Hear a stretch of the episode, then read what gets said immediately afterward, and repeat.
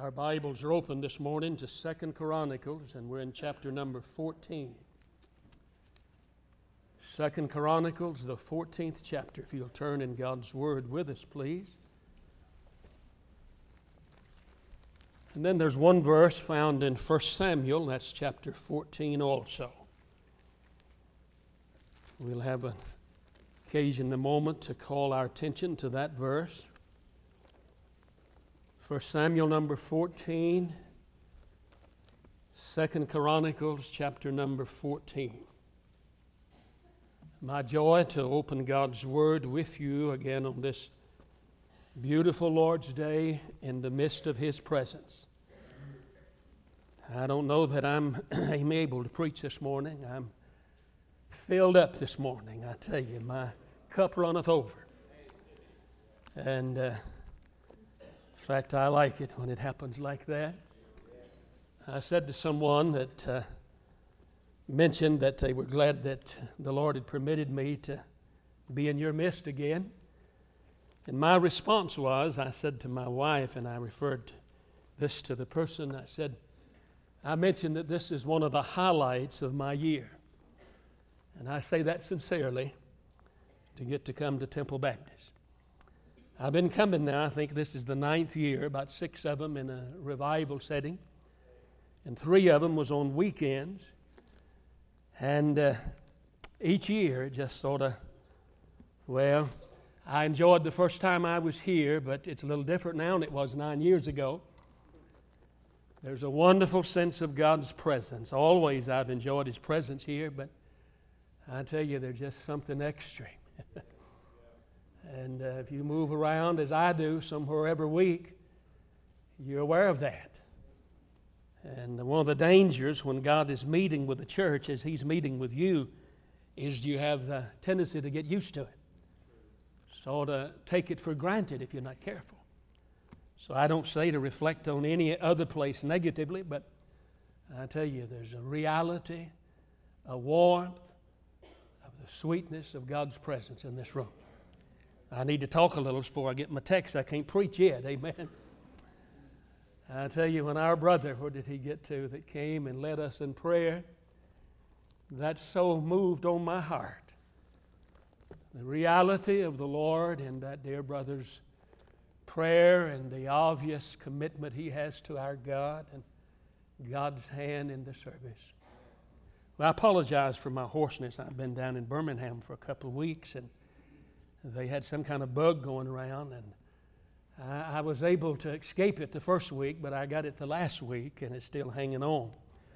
So you pray that uh, my voice will be strong enough that I can get through the text and the message this morning.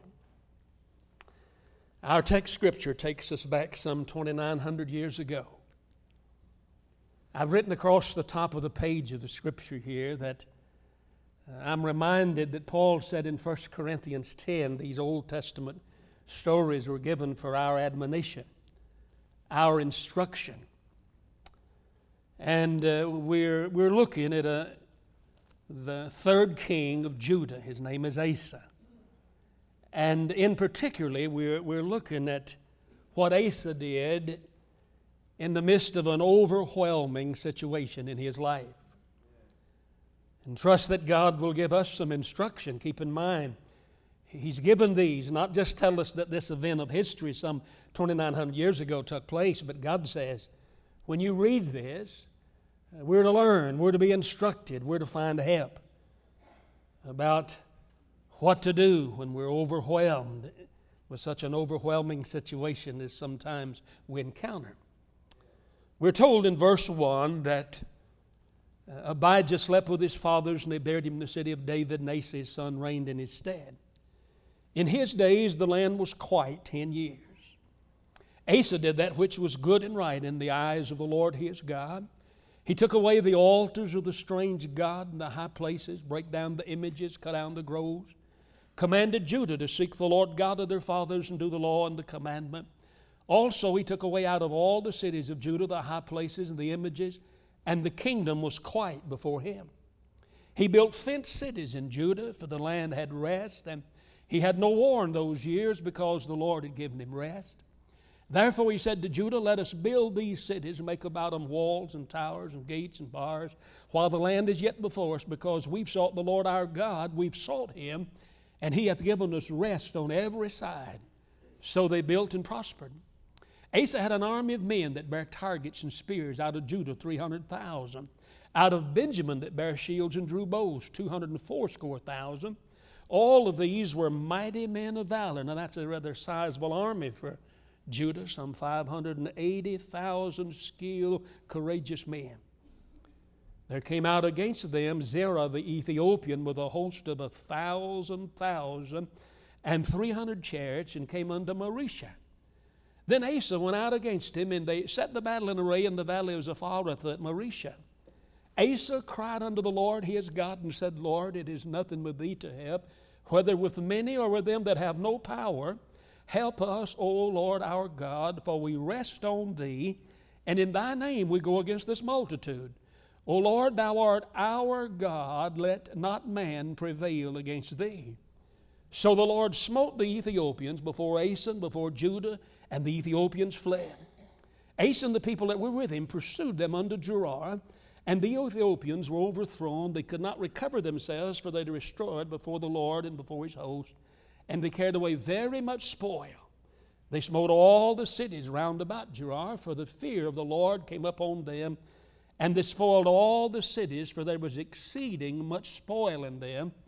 They smote also the tents of cattle, and carried away sheep and camels in abundance, and returned to Jerusalem. Now we'll look in just a moment at some words of counsel from one of these verses. But in these next verses, notice that connecting word and. So we're to read something here and see what he's going to say to us. A word of caution here. And the Spirit of God came upon Azariah, the son of Oded. He went out to meet Asa and said to him, Hear ye me, Asa, and all Judah and Benjamin. The Lord is with you while you be with him. If you seek him, he'll be found of you, but if you forsake him, he'll forsake you. As an illustration of that now, he says, For a long season, Israel, their neighbors over there, Israel have been without the true God and without a teaching priest and without law. But when they in their trouble did turn unto the Lord God of Israel and sought him, he was found of them. In those times there was no peace to him that went out, nor to him that came in, but great vexations were upon all the inhabitants of the countries. Nation was destroyed of nation, and city of city, for God did vex them with all adversity. Be you strong, therefore, and let not your hands be weak, for your work shall be rewarded. And when Asa heard these words and the prophecy of Oded the prophet, he took courage and put away the abominable idols out of all the land of Judah and Benjamin, out of the cities which he had taken from Mount Ephraim, and renewed the altar of the Lord that was before the porch of the Lord. He gathered all Judah and Benjamin and the strangers with them out of Ephraim and Manasseh and Simeon for they fell to him out of Israel in abundance when they saw that the Lord his God was with him. I call our attention to one verse, chapter number 14 and verse number 11. Asa cried to the Lord his God and said, Lord, it is nothing with thee to help, whether with many or with them that have no power. Help us, O Lord our God, for we rest on thee. And in thy name we go against this multitude. O Lord, thou art our God, let not man prevail against thee. I preached a series on prayer when I was in the pastorate. We just took the prayers of the Bible and we just, whoever was praying, we just simply say, if it was Abraham, Abraham will lead us in prayer. We came to this prayer one Sunday evening and I entitled the sermon, Asa Will Lead Us in Prayer. The Lord has brought my attention in recent months back to this text. Our president, on September the 14th, at the National Prayer and Remembrance Day, he asked our country to pray. Specifically, he made this statement as he requested prayer for our emergency. And then he mentioned, as he brought the emergency into focus, he, he mentioned the word crisis. I was in the presence of a person who was commenting about uh, his request, his plea for the country to pray for him and to pray for the leaders and to pray for us as a country. And this person, in all sincerity, and it was a person that was asking some questions about the event of September the 11th, asking some leaders in that community.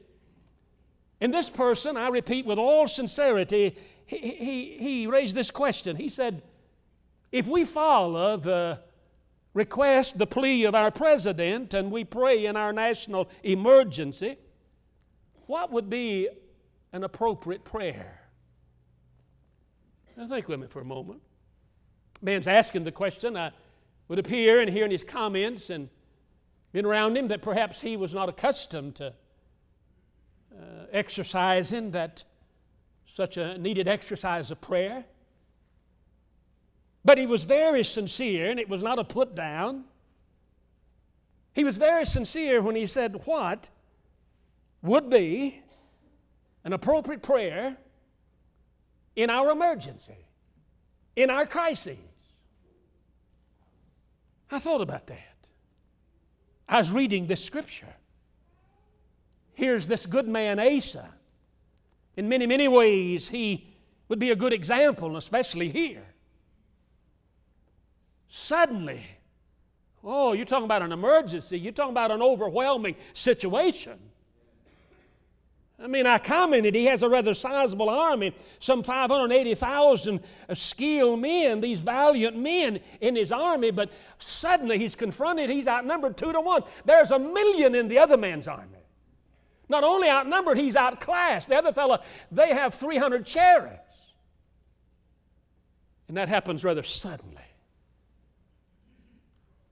It's of interest to notice, and I commented, or rather, I, I noted, noted again this morning there in the motel room looking at it in verse 1, verse 5, verse 6, and verse 7. We're told repeatedly that Asa's kingdom was enjoying peace and quiet. But suddenly, the quiet and the peace of his kingdom is disturbed. What do you do when suddenly you're overwhelmed with such an emergency that it, it just shatters everything around you. I'm not talking now so much nationally. Of course, that was such a devastating and unthinkable event 9 11. But we're not talking about that now. We're not so much right now talking about this national emergency that Asa finds himself facing and the people of God, these some over 2,900 years ago. I want us, for the few minutes that I'm going to take now, I want us just sort of bring it into focus. I may be speaking to people that something has happened even now at the present. You're aware of it, and it's rather, you know, it's rather shattered the peace and the quiet of your kingdom, your family kingdom, your personal kingdom, or in, in numbers of ways. That, I mean, they, these things happen to us. What are we to do? What's the appropriate response to it? What would be the scriptural thing to do? What would be the thing that God would have us to do? What would be the thing that would honor Him and bring glory to Him and perhaps minister and help those around us and then bring help to us? I make three suggestions from verse number 11. Asa's prayer is a model to me as I've thought about it, and, and, and we, we preached over 75 sermons on prayer. I noticed in the tape catalog on just prayers from the Bible, just took different people's prayer and try to take them apart and look at them. And I would have to say, in studying all of those prayers, and been going back and thinking, and been preaching in some prayer conferences, going back over some of them, uh, this one here would have to be, at least I guess because that in recent months it's come to me in a, in a disturbing situation, a disturbing time that, oh, when I need again to focus on what to do in a situation like that. And God caused it to be His word personally to my needy heart. You say, Brother Hurt, what are the suggestions? There's three of them. First, I want us to just notice that uh, and I need to do this, uh, something that Asa recognized about God. And then, secondly, I want us just briefly to look at what he requests from God. That which he recognized about God, then that which he requested from God. And then I close, in my understanding, it's the bottom line, really. It's something that he reminds God of. And I don't mean to suggest Asa feels God is forgotten. He doesn't do that. But oftentimes you study the prayers of the Bible like Nehemiah's prayer. He'll take God's word back down in Moses and say to God many years later, he said, God, remember what you said to your servant Moses. That's effective way to pray in the Bible. They'll take God's word and go back and say, Lord, this is thy word. And if you're walking with him in the right attitude, he'll let you do that. He'll welcome that. He likes it when you stand on his word and you say to him, This is thy word. I didn't say this, Lord. You said this. And so he sort of brings it, though he's not quoting a verse, as it were, as some of the other uh, people of the Bible did in prayer, but he is reminding God of something that he's aware of, and it's a blessed truth. You say, what do you recognize about God? Let me just suggest in his prayer, he said, and I notice again in verse number 11, he said, Lord, it is nothing with thee to help, whether with many or with them that have no power. let me paraphrase it. He's really recognizing the unique ability of God. He's saying, God, no one can help like you can help. We don't have to have the biggest army, Lord. that's not the issue with you. It's nothing with you to help, whether with many or with them that have no power. Now, listen, if we're not careful, especially when we're overwhelmed with an enemy that outnumbers us two to one, and outclasses us. We'd probably say those armored tank, those chariots would be like armored tanks or something now. And there's his army with class, and there's his army with number. And Asa admires his courage. He doesn't run. Asa puts his army in array and goes out there and gets ready for battle. But he does more. He falls on his face and he says, God, it doesn't make any difference. Let me paraphrase. It doesn't make any difference with you if you want to help a person, whether he's weak or mighty. That's not the issue. You're God. In the book of 1 Samuel, listen to 1 Samuel chapter 14.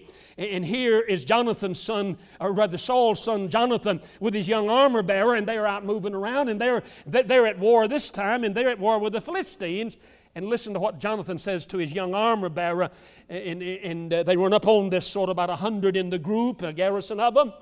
Instead of them taking, slipping off and running, listen to what Jonathan says to this young man. He says to him, Let us, let us go over, let us engage them in battle, just two of them. Listen to what he says. He said, Come and let us go over to the garrison of these uncircumcised. Now, notice this. He says, It may be, he's not arrogant, he's not a smart aleck. He's not real sure about this. He says, It may be the Lord will work for us.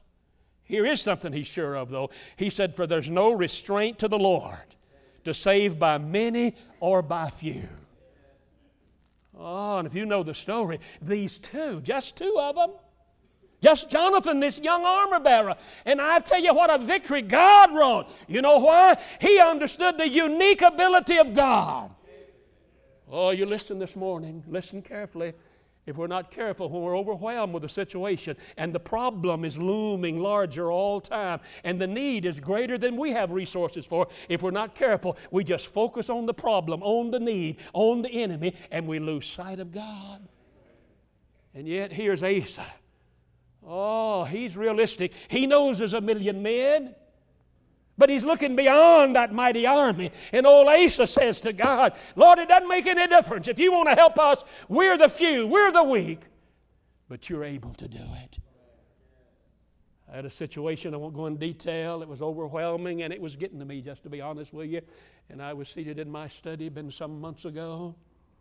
And that thing, probably not in reality getting larger, but in my perception of it, it's large, it's looming larger. I go to bed with it, I wake up with it and I'm in my study, and the only light is on is just a desk light, and I'm just sort of meditating. It's a night hour. And from that desk light, I can see up around books. I've never heard God audibly. Oh, it's interesting how God can just speak to your heart in a forceful way. He took the title of a book. And oh, what a word he put in my heart. You know what the title of that book is? Your God is too small. And when I just looked, eh, eh, and that thing was overwhelming me, and all I could see was the burden, the problem, the need, the circumstance. And I'd about lost focus of God. And I looked at that book. And it, it, it, I mean, it just, from the, from the title just into my heart. Your God is too small. I wonder this morning, is your God big enough for that problem you're facing? Is God able to meet that need? Oh, if we're not careful, especially if He's called us and we're encountering and, and we're stepping out by faith, and, and sometimes it's, it's, it's, it's beyond us. We need to get some insight as Asa, and we need to recognize what Asa recognized about God. And he said, Lord, you're uniquely able. No one can help like you help. What he requested, I won't go into any detail. But oh, his request was his request, he requested specific help. Oh, his prayer was a prayer that he prayed specifically. He comes right at the point. It's not around the world, it's not in a general sense, it's not a vague prayer. I mean, what he needs is help, and that's what he asked for. Not only did he request specifically, but he requested humbly. It's something about us proud humans. We like to, we don't like to even acknowledge we have a need. We like to feel like we got it together. And that's the undoing of us. We never get God to help us to acknowledge the need and come at that point of need and say, Oh God, I can't. I'm not able, God. And right there's where God will meet you. He not only requested specifically and humbly and honestly, but he requested wholeheartedly. Look at that word when he said, We rest on thee. Those that understand the Hebrew language that help me understand it, they tell me that word is used very few times in the Bible. It's a rather unusual word that brings that into focus. It's used when Saul was dying, and the young man that, last saw him alive is telling David about it. And David said, as he passed, this man told David, as I passed by Saul, his life was still in him, and Saul he, he was dying, but yet he's leaning up on his spear. The word for lean is the same word here. Oh, he was leaning with all of his might. It was not casual. He encouraged that young man to take his life to keep the heathen from mutilating him. And you could, uh, you, you, you could uh, understand that as he leans on that spear, I repeat, oh, it's not just a, He's doing it wholeheartedly. And God said, You want to get help? If you want to find me, you will seek for me and find me when you search for me with all your heart. Man of God who went to be with the Lord not long ago helped me so much in revival. He knew God. He knew, he knew how to walk with God. He knew how to get prayers answered. And I said to him some, oh, two or three years back, I was with him in the meeting.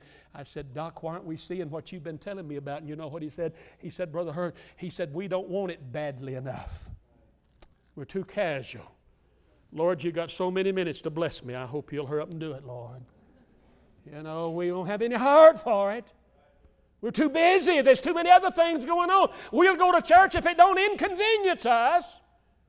But there's no wholehearted, there's no resting, there's no leaning, there's no determination. If we're, if we're not careful, we just sort of casual. And God says, I pour water on him that's thirsty.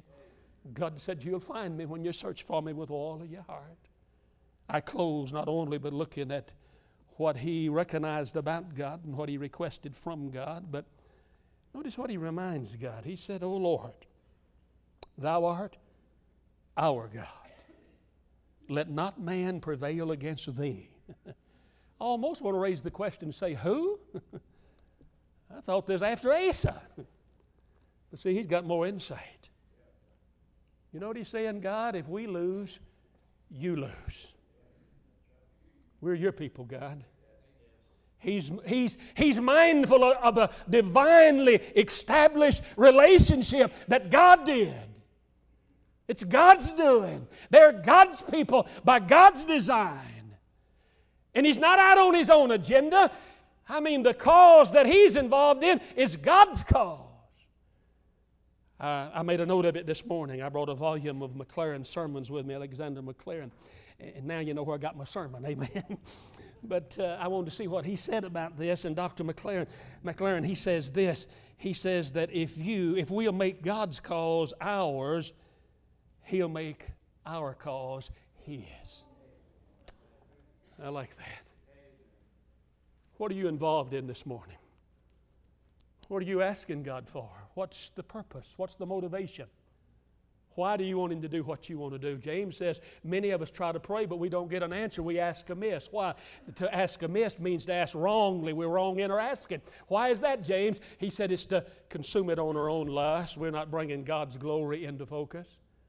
Jesus made a wonderful statement in John 14, 13. He said, Whatsoever, listen, whatsoever, open ended, broad, whatsoever you ask in my name, that will I do. Here it is now, that the Father may be glorified in the Son. Why do you want God to answer that prayer? A man said to me, Brother Hurt, pray. Doctors didn't give me a good report. I don't have long to live if God doesn't intervene, and He wants me to pray for His health with Him, and that's a legitimate and a good request, and one that I've asked for too. And uh, God said this to me. I said, Brother, I'm going to say something. I, I hope I won't offend you. I don't mean to be rude, but I'm going to pray with you that God will grant that. But He wants me to ask you this question If He gives you back your health, are you going to dedicate it to Him? And the man began to weep. He said, That came from God through you, Brother Hurt. I've had my own agendas, he said.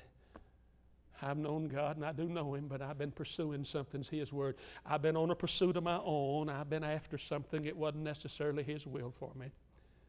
But He said, Yes. Yes, I'm not trying to bargain with God. If He wants me to go on home, then I'm going. But I do mean this lock, stock, and barrel. I'm His now. Thy will be done.